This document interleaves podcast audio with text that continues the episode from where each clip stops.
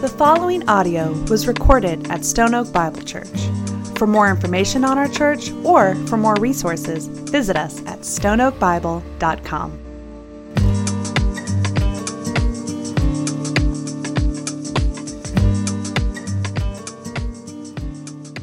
Church, today we celebrate five years. Today's our five year anniversary, and I, if you would have told me, you know, a couple months ago that this is the way we would be coming together, I wouldn't have believed you. I mean, this is unreal. But it reminds me that this is so often how life is. I mean, just unexpected. Things don't go the way we plan and and through it all, through it all, knowing that our God is still in control. He is in command and He is good. He is good. So we know that this morning, and we are grateful. God has been so good to us these five years. We're excited for the future.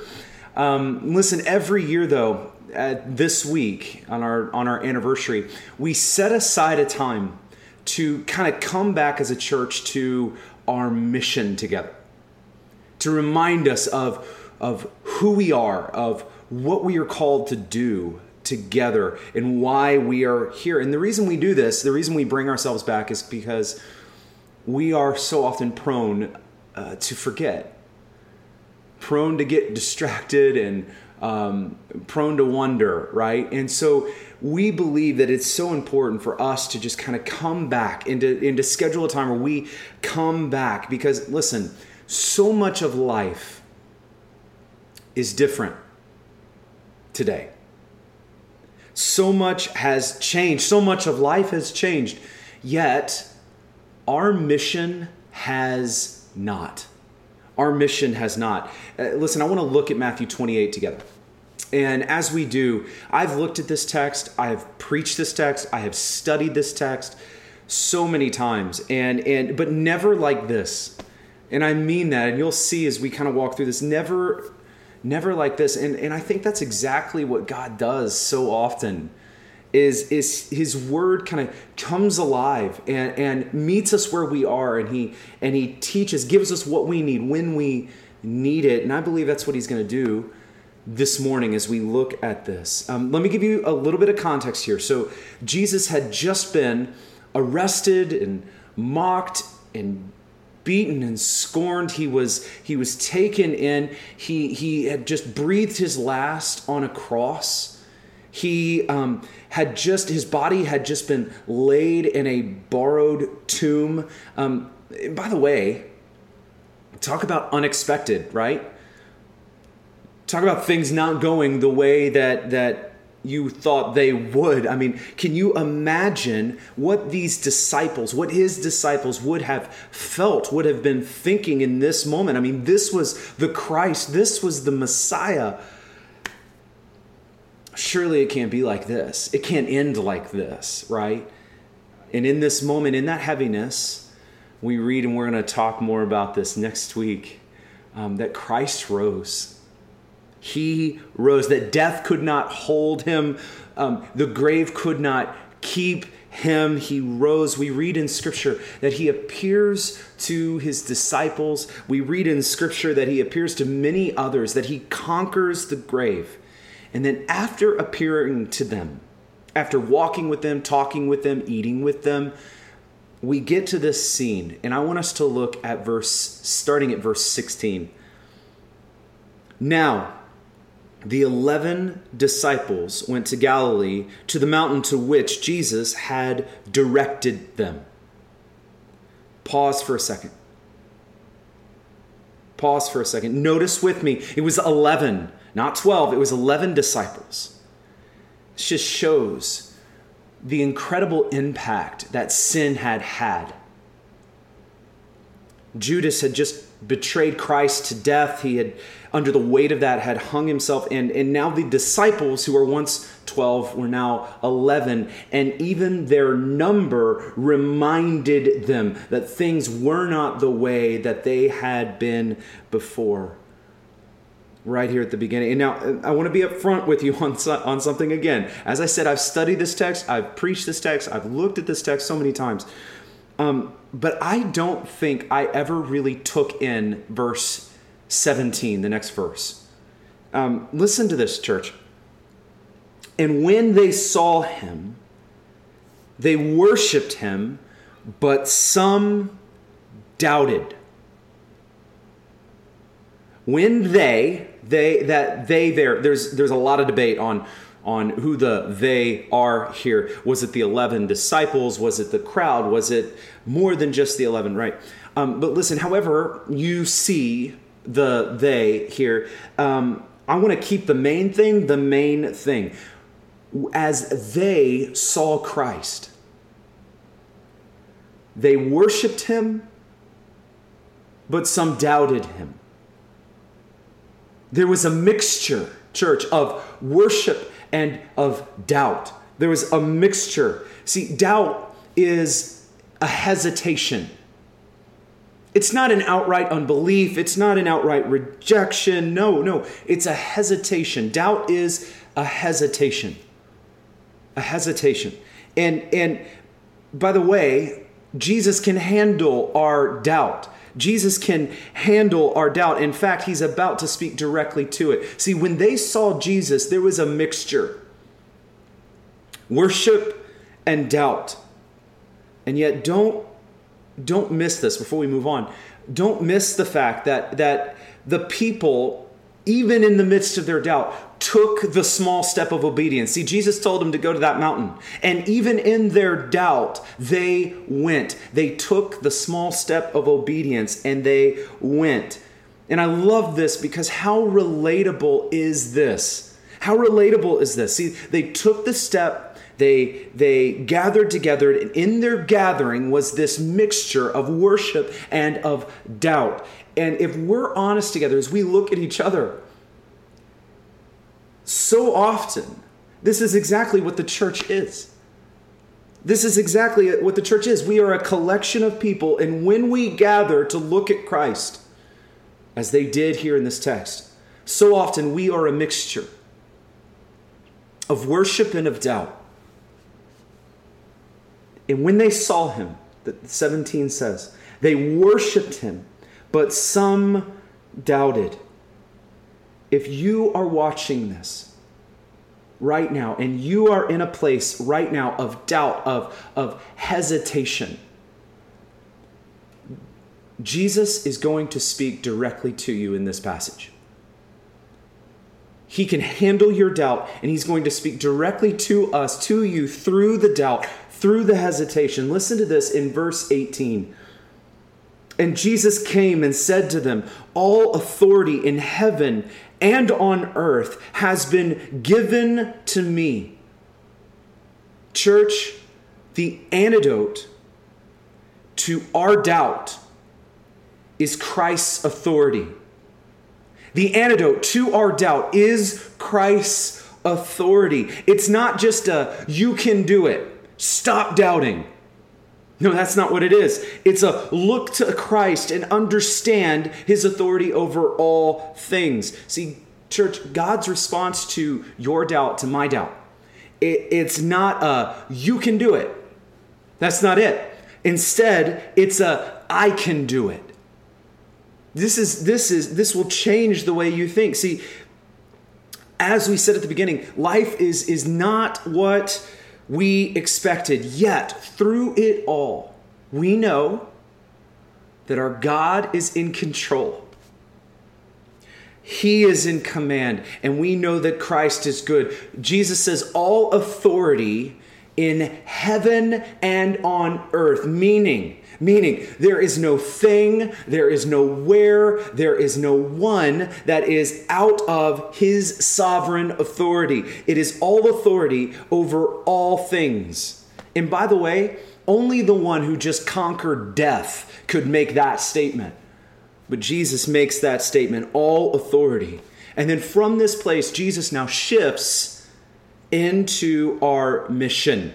Listen to this as we shift our focus now to our Christ given mission as his people. Verse 19 Go therefore and make disciples of all nations, baptizing them in the name of the Father and of the Son and of the Holy Spirit, teaching them to observe all that I have commanded you. And behold, I am with you always to the end of the age.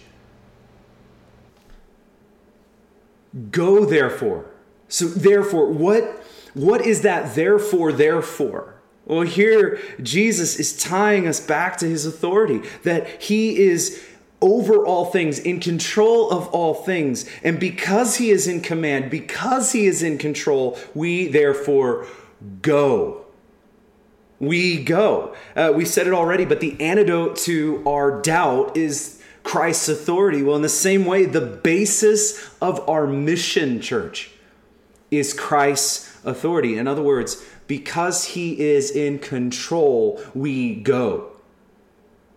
Because he is an authority, we go. In church, this is oh, we see authority all through this. We see baptizing them in the name of the Father, the Son, and the Spirit. That's all authority. It's his name.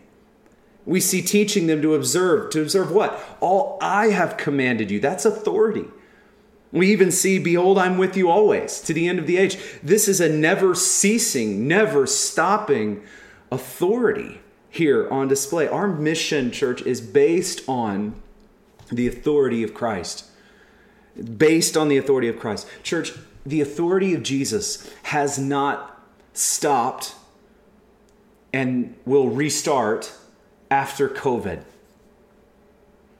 The authority of Christ has not paused um, and will restart after COVID. I, I've, because this is true, our mission church has not stopped and will restart after COVID. It has not been pushed, we haven't pushed the pause button on mission through COVID. I've preached the Great Commission before. Um, I, I, this is our mission as a church. Um, I've preached it many times, but the application, church, today is going to look different than it ever has before. How can we be on mission since the mission has not been paused? Because the authority of Jesus has not been paused. How can we be on mission today? What does it look like today for you to be on mission for Jesus? I want to make two statements here that I think are really important for us to understand and to wrap our minds around. The first is that the church has not stopped if if we are waiting for the church to start up again, um, we have missed it. See, when the church can't gather, it's just because Jesus is giving us the place and the opportunity for us to scatter. See, the church has not stopped because the mission has not stopped, and the mission has not stopped because Christ's authority has not stopped. The church has not been paused, the church has not been stopped yes, it's going to look very different today than it ever has before. There's no question about that. But Christ is still in command, and because of that, our mission is still in place. The church has not stopped. Second is we are the church.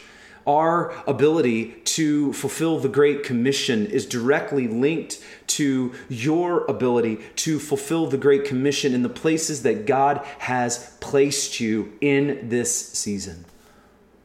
We are the church.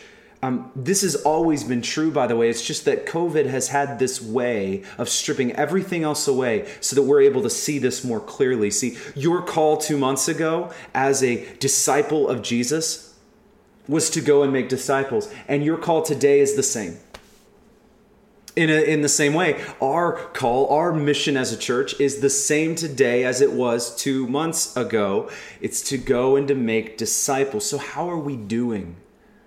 How are you doing? in making disciples. Let's get specific. What does disciple making look like in this season that we are in, that God has placed us in, in His sovereign control? How are we doing? And I want to give us just a few steps of what this looks like. Uh, the first is this start with prayer. Start with prayer because he's in control, because he's in command. Church, the most no brainer obvious, the, the most logical and necessary thing that we could possibly do is to come to Him in prayer. And, and you are going to be amazed, church, at how many opportunities you begin to see when you begin to pray for the opportunities. This is how God works. Start with prayer. Second is start in your home, start under your own roof. In a shelter in moment that we are in, um, start with those with whom you're sheltered in. I mean, this sounds obvious, but but it is so true. We start here. How can we? How can you have a gospel conversation today? How can you? See, COVID 19 has given us more time than ever to disciple those in our home, to have gospel conversations with those in our home, to share the gospel with those in our home. Let us start here. And I know, I know we're not going to be perfect in this, but let us start here. Start having times of family worship where you can pray together, read scripture together, talk together, encourage each other to bring shalom to the home. That's what our calling is. Start here. Then move outward. Move outward. So pray, start at home, then move outward. Um, for those working out of your home, every conversation you have with your coworkers over video or phone, whatever it may be, is an opportunity in a world of fear, how can you be the light to those you come in contact with? How can you use these conversations? Um, for those of you who have been impacted already by COVID 19, for those of you either through sickness or someone you love and care for who is who has gotten sick, how can you bring the peace and love of Christ to this situation? Is it a phone call? Is it a message? What is it? For those of you who have been impacted by COVID through your job, maybe you, you have been laid off or affected by this. How can you be the light of the gospel in this moment? What does that look like to be the light? Maybe for all of us, we can begin to look at that shelter in bingo that we gave out last week. Let's start to look at this and, and see some ideas that could maybe get us going in this direction. So pray, start at home, and then move outward. And then lastly is pray and then repeat. Pray and then repeat. This is what we're going to be about. Now is the time for the church to be the church. To be more than a weekend experience that we can kind of come and spectate. Now is the time for the church to truly be the church. Real people saved by grace on real mission in real community together. Now is the time for the church to be the church. Now is the time for us to recommit ourselves to the mission that Jesus has given us. Now is the time. We have this powerful opportunity in front of us. And as we close, I'm reminded of a book um, called Don't Waste Your Cancer uh, by John Piper when my cousin uh, was diagnosed with cancer, I remember coming across this book, and the idea was so simple. It was um, um, unexpected and difficult things have this way of presenting us with the most powerful opportunities. Um, the book was was written so